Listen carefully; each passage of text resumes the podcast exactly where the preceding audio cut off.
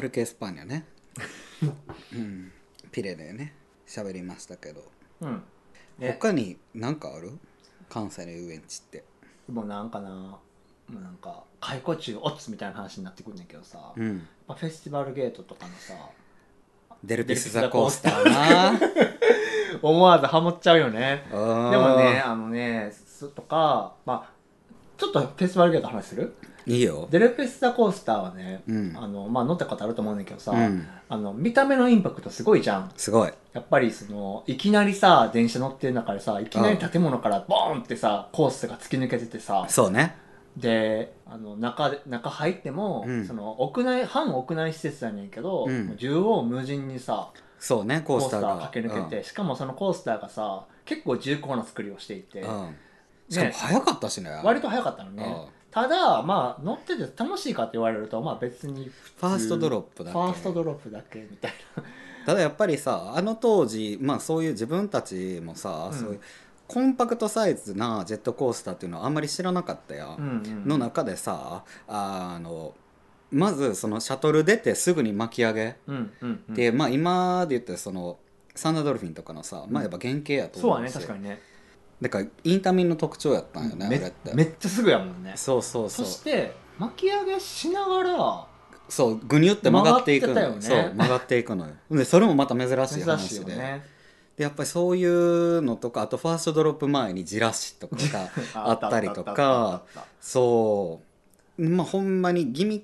クがすごいとかっていうよりかはこのコンパクトなサイズ感で、うんよくこれだけの規模感のジェットコースターを作れたよなって、うーんうんまあサンダードルフィンって今言えばさ外周回るやんでデルピスラコースターは割と内側をそうね建物の内側を駆け巡るから結構すごかったよね、まあ、そのえっとそのねあそこのを作るっていう時になって、もう織り込んでうん設計されてるからっていうのもそうねあると思うねんけど、うやっんぱりそういうそのさあの最初からうん入れてましたよっていうレベルじゃないと作れない乗り物やから、うんやっぱそうねの走行費とかを度外視してもやっぱり、うんなかなかお目にかかれる乗り物じゃないと思うのじゃなかった基本的に遊園地の乗り物ってさ後々さ増設していってうん新しいアトラクション作りましたとかそういう話じゃん、あるねそうなんかそういう中でもやっぱあれは関西の中ではさすごくあのインパクトがああっってたあったやっぱあれもねちょっとね若干あのまあ乗り物としてめちゃくちゃ最高の出来みたいな感じでは個人的にはなかったんやけど、うんでもやっぱりなくなるってなるとやっぱちょっと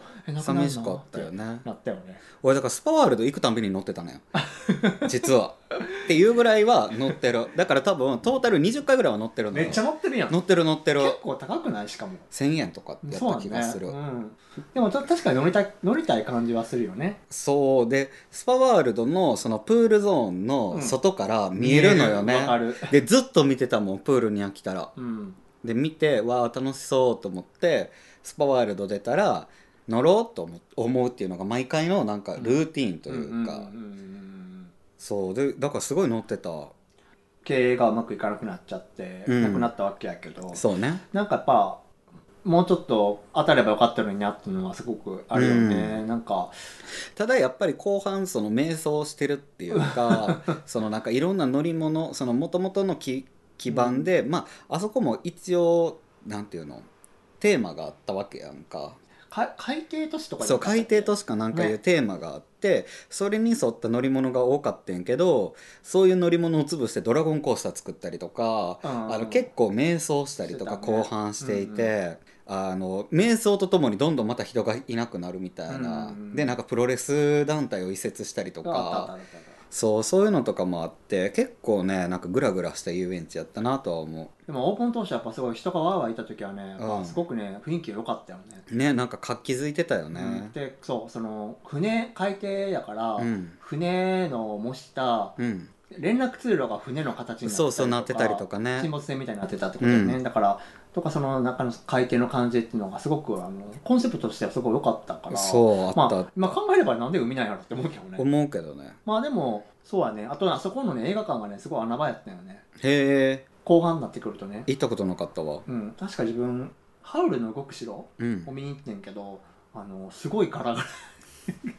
まあ穴場っていうとまあまあね経営者からしたらねうん困った話やけ困どったな話だと思うんだけどまあでもそういうところで結構ねあの乗ってたりは活用してたしてたね、まあ、スパワールドがあったからね、うんまあ、スパワールドが残って本当に良かったなとは思うんやけどそうやな、ん今ドン・キホーテになってるのかなああそうやっけなんあかマルハンが入ってるのあかのなパチンコ屋さんになるとかとっていドうン・キホー話テがもあ入っったてよるね2階がドン・キホーテだからまあ、あまそうやあメガドンキやそっかうんだからまあ観光地としてね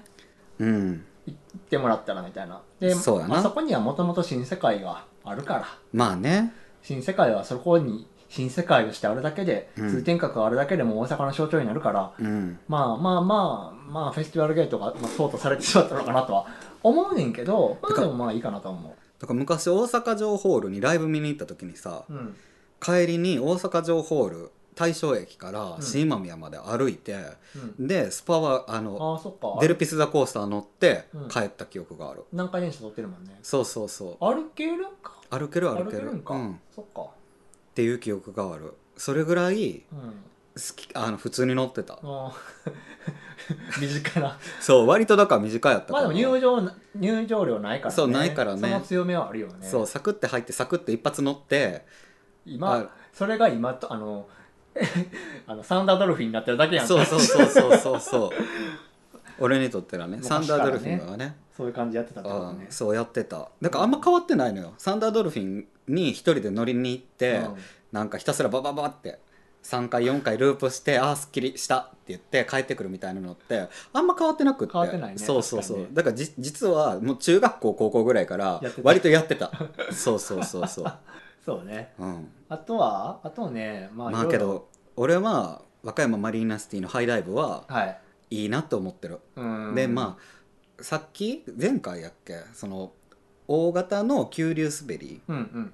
は面白くないって、うんうん俺は好きじゃないよっていう話をしたやんか、うんよりあの丸太の急流滑りの方が好きって話をしたけど、うんうんハイライブはまた違っててそうはななんかねわかる気がするでまあ、ポルトヨーロッパってヨーロッパの街並みを模したその、まあ、一応あそこはなんか黒潮市場とかそうねそういろんななんかその海産物食えますせみたいな場所とかもあったし、うんうんうんその一角にそのポルトヨーロッパっていう中に、ま、和歌山マリーナシティじゃあ和歌山和歌マ山リーナマリーナシシテティィのの中にポルトヨポルトヨーーロロッッパパかがなうんあってでやっぱりそのポルトヨーロッパって目玉になるのがハイライブとぐあるぐるとコースターとあとその映像の 3D シアターそううみたいなやつと、うんっていうのの3つぐらいしか目玉はなかったんやけどハイライブはやっぱりよくできてたよね。よくできてたうん、巻き上げの時に坂登る時にダークライドになってそうお化け屋敷お化け師になってで出てドンそう出たらら落ちるっていうだけなんやけどその出た時に、まあ、真っ暗というかそのダークライドの中をずっと登っていくから、うん自分たちが一体どれだけの高さまで登ってるのかと確かにそう言われればそうはねそうそうそそうだう、ねうん、でわからないよねで結構登ってるのかなとかわからないなとかあともう平行に移動したりとか、中でちょっとドロップがあったりとか、うんそういうのがあって最後パッて出た時に「え思ったよりより高い!」っていう そう「えびっくりする!」っていうあの衝撃ってやっぱすごかってでもねこんだけ話してるけどねうんダークライドの中身全然覚えてないの「MeToo」ですあよ。のねうん目つぶってたからやねんけどそう薄めで見てたけうどんなんかもう気持ち悪い音がさそうウィンウィンウィンウィンってなんかしてたの覚えてるのあのあれのダークライドの中っていうのがダークライドと言っていいのかなんかお化け屋敷なやったのよねなんかほなとんどう、んうん、でコなンセんプかトが分からへんちょっなんかと城塞に入っていくみたいな感じそう城塞に入っていくみたいな感じだった、だよねうん、だからすっごい大きいもんが開閉するみたいな感じだったよね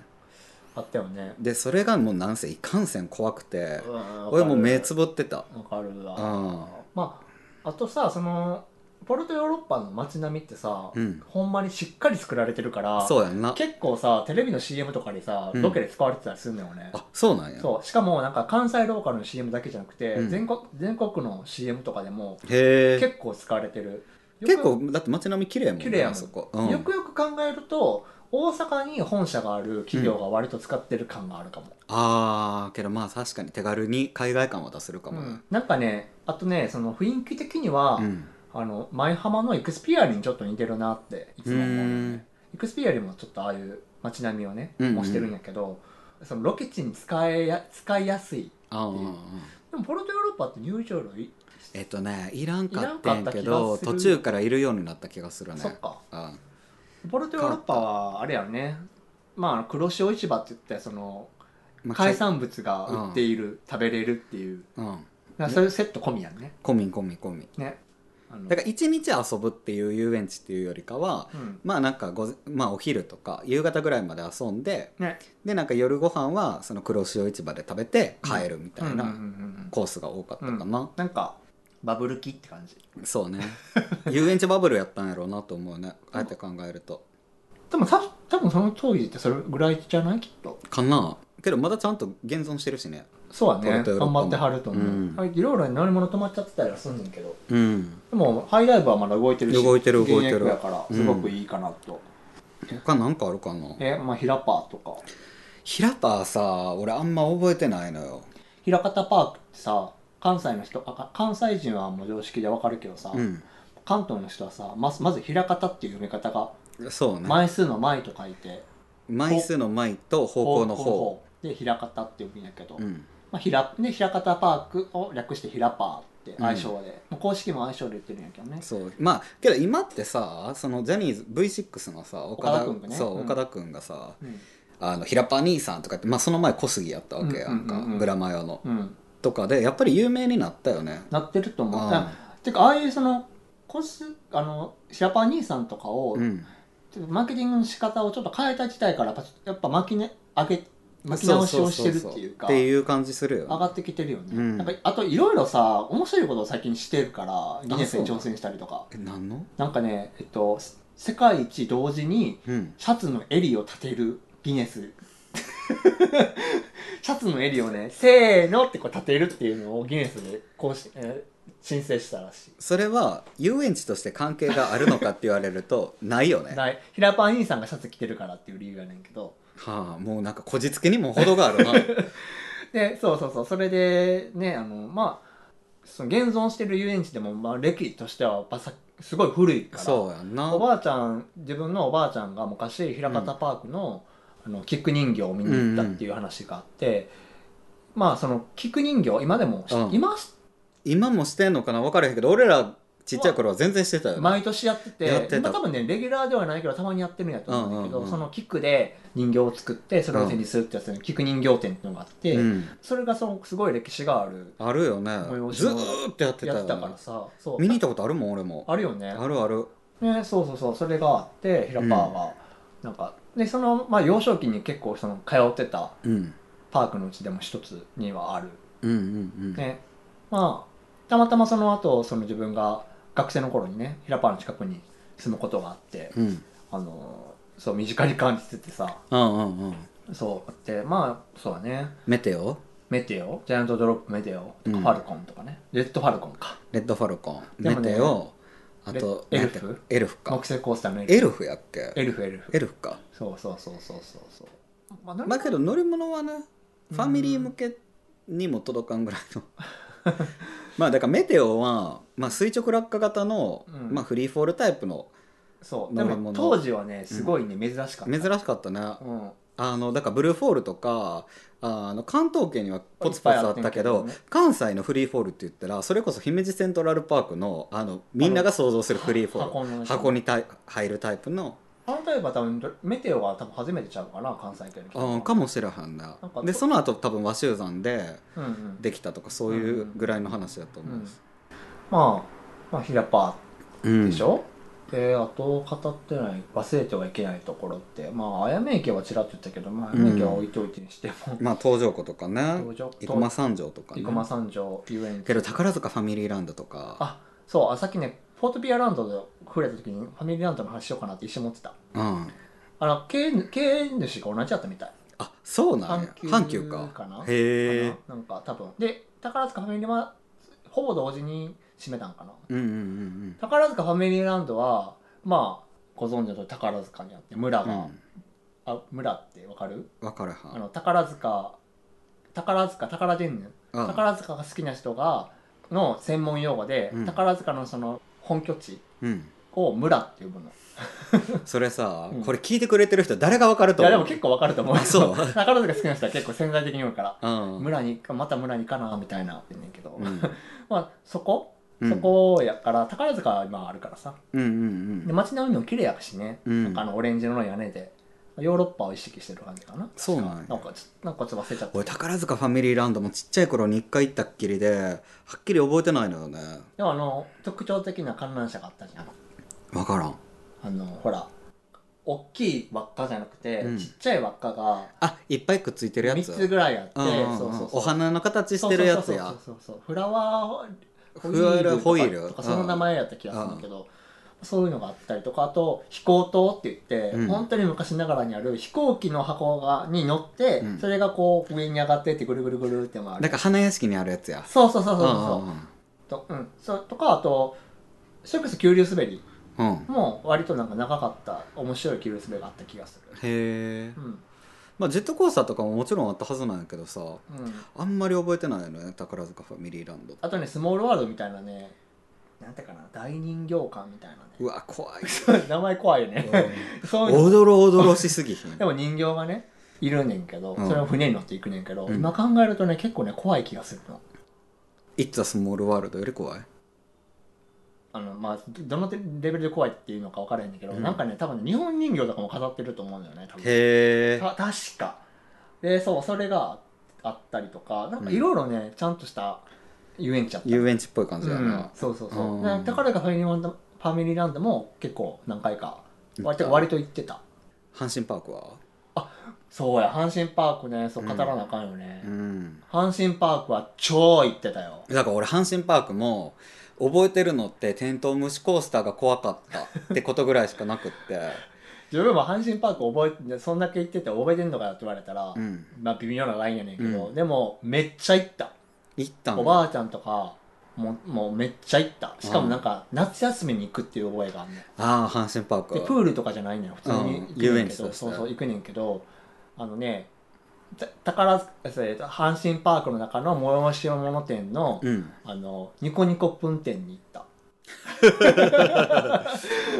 もえらいう可愛いのに行ってんだもうだいぶ年バレるけどそうやなニコニコプーンのとこに行ってそうそう写真を撮った写真があってまだあんねんけど、うんあと阪神パークはあの、まあ、今ララポートにそうや跡な地がララポートになってるんだけどあの本当に住宅街のど真ん中にボンってあるのあるよねそうあるのドンってうんしかもその間になんてことない普通の川が流れてたりするああでそれ今も多分あると思うねんけど、うんその川を境に遊園地とうんアスレチックのゾーンがあって、へそうえでアスレチックのゾーンがその川を渡った先に確かあった気がするんだけど、うんうんちゃんとしたアスレチックだったのよね、うんうんあうんの水の上歩いたりとかあああとロープをこうしがみついてシャーってこう滑る滑るやつとかやつねあジップライドねそういうのがね結構ねあってで多分ねそれね後から継ぎ足されたへえやつやったかなうんでその阪神パークはねその当時のその経営スタイルっていうかその遊園地によくあるあの住宅展示堂とあそうやそううんそうそうそう並行的にエキスポとかもそうやもんそうやなった住でしょ宅展示場があったもんねそうだからすごくファミリー層を意識してる作り方やったうんうよんうんね、うんそうそうそうだからねあの、まあ、まあ今思えばやねんけど、うんでもすごいねあの阪神パークはすごい好きやったな、うんうんうんで経営し元がうん鉄道会社そうやなけどそうやって考えたらさ多いね三崎公園もそうやそうし宝塚もポ神戸ポトピアランドもやしうん多いよね多いうんやっぱりね、そうなんかやっぱ鉄道会社がするのってやっぱそう多いみたいなねまあけどさ遊園地もそうやもん、うん、だから遊園地作って遊園地の収益プラスその移動費で交通費で稼ぐみたいなうん感じやったんやろねきっとでもね阪神パークってほんまその横に甲子園あるからねそうすごいよねあそこやばいよねうん甲子園の試合があった日にはさえらいことになるからね、うん混雑にも程があるようねん、全然よもそのよもやま話やねんけどあの、うんあれやでその阪神線うんの人を裁くあの、うん阪神電車電鉄が人を裁くうん能力っていうのは、日本日本全国区で見てもすごいあの目を見張るものがあるへえ全国の鉄道会社が参考にしたいっていうぐらい技術が長けてるの、そうなんや阪神阪神線がある甲子園の球場のさ人数ってさめっちゃ多いやんか、うんうんそれをこう短時間でいかにさばくかっていうのが能力がすごいあるって、ちゃんとしてんねやちゃんとしてるへえだから渋滞とかにあんまりなな,、まあ、なるけどそうパッまてははあのさばけちゃうってことそうリカバリーするのがめっちゃ早いっていうのを聞いたこはあけどやっぱりそういうさ大きいものがあるそばでとある、うんの言うあのなんて駅とかってそういうのすごい重要よね重要やんねそうそれはすごいわかるうん後、楽園とかも大きいんじゃない駅ああ大きいああけど狭いよそんなに大きいああけどあのたくさん線が入ってるよねそういっぱいあるあの、ねちょっと歩けば水道橋とかさ、ねそうだね飯田橋とかさ分あ散かでらきるよねそう分散できるとは思うねだから自分が行きやすい目的目的変えるんやったら変えるの方向の電車に乗ればいいだけやから、ねまあけど武道館とかもそうよね確かにうん、九段下で行くのかそれともちょっと歩いて飯田橋まで行こうか確っかてにねなるのか結構そのそのちょっとした一駅で全然変わるし、確かにうん、そういうのはあるよねなんかいろいろなんか思いそうやなそうやって見ると現存してる遊園地って少なくなったな少ななったねうんあえ夜間再建やったらさ長島も入んのよ中島中島はでも一本丸々喋るだけでもいいかなと思うんだけどあけどさうんわかるだから四天王の現在みたいな さあの3点になっちゃったかなそうただ残念ながら俺と亮太は那須杯に行けてないっていうねあだからまあ西の富士急違う西の長島東の富士急的な分け方でちょっとお話しするっていうのそうはねいいねうんいいねいいよねまあな二大巨頭やし日本にとったらいいね、うんぜひあの長島スカの名前の由来を話したいよねうん由来っていうかねまああとあれかな俺はサンダードロップのセカンドじゃあさ じゃあサンダードルフィンの、うん違う違う違うえスチールドラゴンのセカンドドロップうん藤山のマックスの高さなんよあそうやっけそうやばセえカンドぐない 超楽しくないセカンドでそうやばすごくないやばいなあとやっぱりそそのライドが変形が変わったっていうのもれはうんあの絶対に回避はできひん話やしだからやっぱここはまた今度富士急と長島、でももうバーサスとかじゃなくってねもう我々は2つともあの愛してるよっていうお話をし よう等しく愛してるよってそうそうそでそうの富士急とね長島の話題っていうのは、本当にあの関西在住の人も関東在住の人もどっちも聞ける話だしそうそうそうで片方しか行ったことないっていう人も絶対にいるはずやからさ、うやっんぱそれをお互い思いを馳せてるところはあると思うし、あるよねやっぱその辺はねうんそれはそれで話したいよね話したいよね、うんなるほどねあと関西他に何かあったかなまあなんか細かいので言ったらさあの淡路島のさおもころおもころうん、とかもあったやろうし、 懐かしうん、いおもころまあだからリンクパパラもあるし、リンクパパラ、あうんあもうないもう今はもうとっくの前にないけど、リンクパパラとかおもころとかとはまあアドベンチャーワールドもそうやん、そうだなうん、まあさらっと触れたけど姫路セントラルパークだってそうやし、うんうんうんで和州山になると関西じゃないのよね、うん気持ち的に。うん気持ち的にそうやっぱ岡山県は関西エリアではなかったから、うんなんかそう岡山は日帰りで行ける距離っていう感じあんましなかったよちょっねときつかったね住んでるところで言うとねうんそうそうそうそあうとまあ生駒三条もねうん生駒三条はね割と自分短いやってんけど、うん結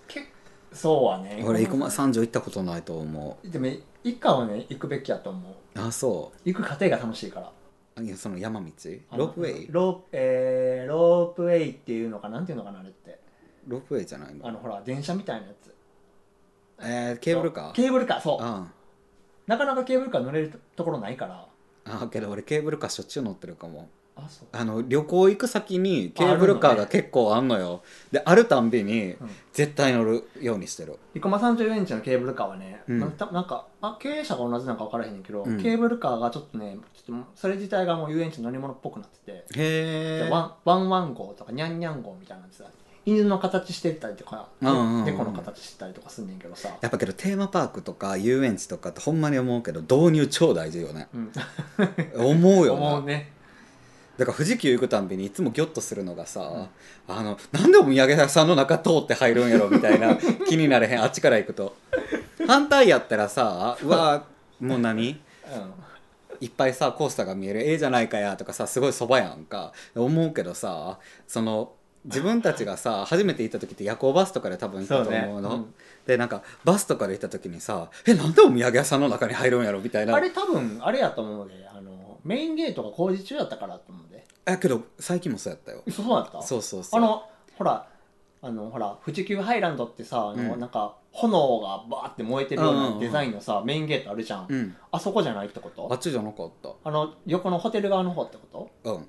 あそうこの間だって去年時間的にってことかないやけどそんなこともないと思うよ、へーあけど分からは一回でもあの駅の方から乗ってみたいえ入ってみたんい入ねってみたなんかあの裏技みたいな方でドヤ顔でさ言われてるやつあるやん、いあるあるあドヤる顔ってよくやった知ってる知ってるっ て思うけどたださただうさん富士急さあそこに行くのさ実はすっげえ時間かかんのそうやんそうやんな、うん、外周ずっとぐるーって回らなあかんくってでそのあっちって駅なんよ、うん電車の駅があってでそこに富士急公認のあの宿泊施設があんのう、んでそれが一泊すげえ安いのよへえあのっていうのはあれなんなんやってなんていうのカプセルホテルうんがあって一泊5,000円ぐらいかなああなるほどねなんかバスなんか例えば東京からバスで行って、うん往復したとしてもなんやかんやしても全然安くで、うんうんうん泊まってしかもそのアーリーで入れるからそうだね公式やから、うんうんでそのアーリーの入り口がその駅側の方なんよなねるほどねそうそうそうそうなんかこの間行った時も普通にあの売店のところ通って行ったし俺朝一並んだことあんのようん朝5時ぐらいから、うんでその並んだ時も売店の中通っていったそうそうそうそういや並んだ並んだ並んだし並んでそっから走ってあれ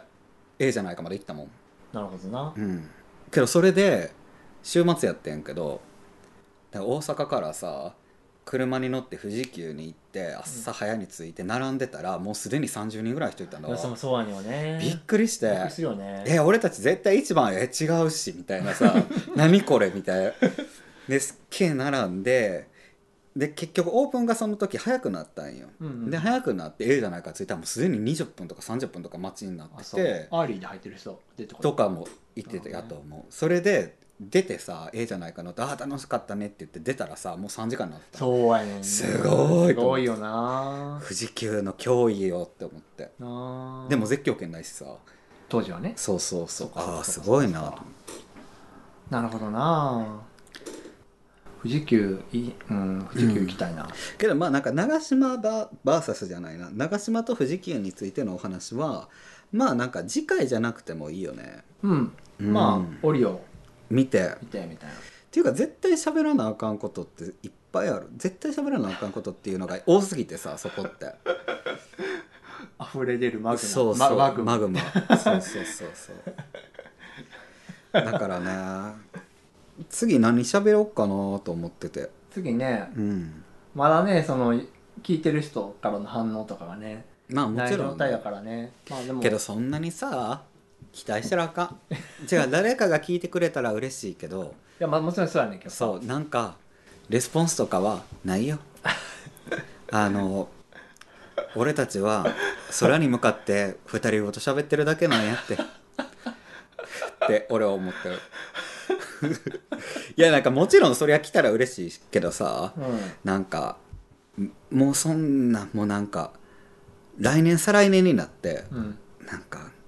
メールがいつ来るかなぐらいの気持ちで喋ってるかも、あそううんどうするでも1年後とかにさ、うん、今回はなんと新しいアトラクションの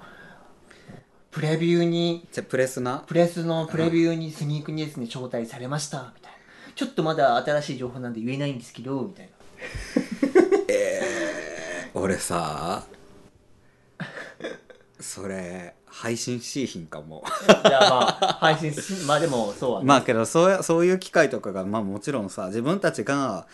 その昔々にさ、うん見てたホームページがあったやん、うんでそういう人たちがさそれこそ張り取りができた時とかにプレスで行ったりとかそうやなそうしてたの見ててなんてこったったと思なっったてもこんねったってなったよねなったなんかなったこれ仕事として成立しそうやなってうんなんかねでも全然しますよ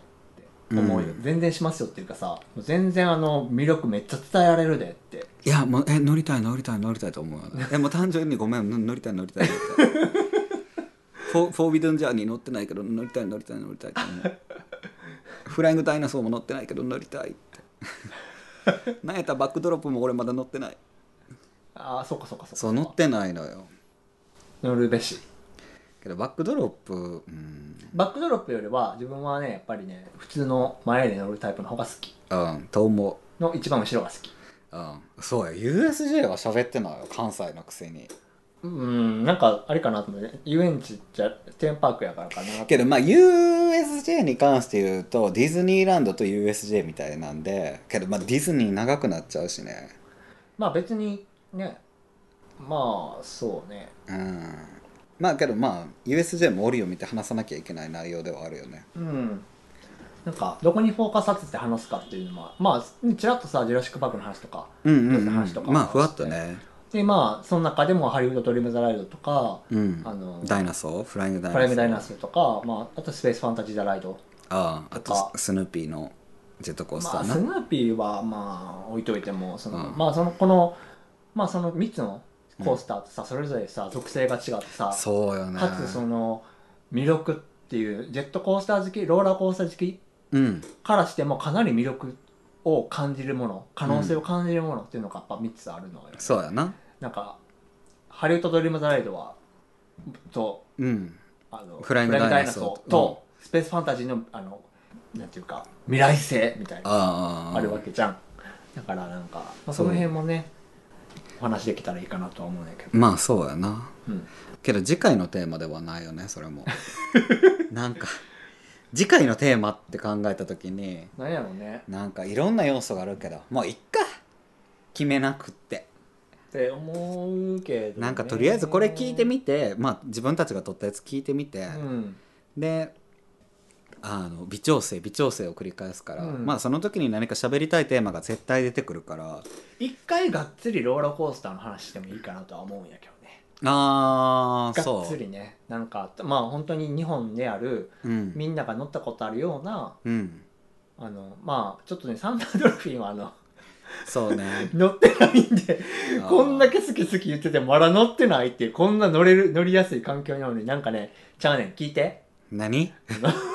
もうまだあのないつもな、うんサンダードルフィンな乗らなあかんなって思うんだけど、うん乗るのは今日じゃないっていつも思っちゃうのね誘ったの にね初めてでなんかやっぱりそれぐらいちょっとリスペクトしてるのはあるうんというかなんか亮太は割とその精神性大切やから そうジェットコースターに乗る上での精神性すごい大切やからなんかみ あのみそぎしてから乗るかそうそうそう決そめるうけどあるよね亮太ほんまによく言うしさなんか自分からすると「え全然乗りに行こうよ」って思っちゃうのすぐにそうねあでなんか準備までして「亮太行こうで」って言ったのに行けへんって言われた から「あいいやじゃあ一人で行こう」と思って一人で乗りに行くみたいな何回かあったよねうんまあまあそうねなんかそういうのとかねうんあるかなと思いますね、まあそうやう、なんだからなんかねそういうがっつりとまあええじゃないかについて話するとかさうん一個のコースターについての話の方がいいかな藤山とか、あ、藤山よりええじゃないかの話したいんやけどさあーそれやったら俺スチールドラゴンの方がいいなあでもスチールドラゴンでもいいかなじゃあ関西的な流れやから長島スパーランドっていう商店にするそうはねどうしよっか魅力が溢れるからね長島スパーランドはだから結局長島富士急とかディズニー USJ とかっておっきいおっきいやからさ、うんうん絶対話のボリュームが長くなっちゃうやんそうねってことを考えるとあじゃあ次回は長島スパーランドその次が富士急うんでその次が統括みたいな感じで話しようかあそうしよううん長島スパーランドは本当にね関西に聞いてる人は、うんもうめめっちゃスキー行ったことあるみたいな話にもなるし、うん関東の人には富士急めっちゃ好きやねんけど長島スパーランドはまだ行ったことがないっていう人って、うんまあ、いっ結構ぱいいると思ういっぱいいると思うからすごくね魅力的にあの魅力をねうんあの長島スパーランド勝手にねうんあの菜花の里も含めてうん、あと温泉な温泉な温泉もねあのすごいよねすごいからあそこの温ね泉うんだからねその辺を含めてねあの、うんアウトレットとかもあるしねそうやあなのおすす何めやったっけジャズドリーム なよう覚えてるあとあれやあとほらアンパンマンミュージアムもできたからあーあったなう、うんんだからねいろいろこそううおやな話できたらなと思いますねじゃあ次回は長島スパーランドでそうしよでその流れで長島スパーランドと富士急ハイランドとその2つについてううんお話ししようと思いますそうしますそれではまた次回ですさよならさよならまたねありがとうございましたバイバイ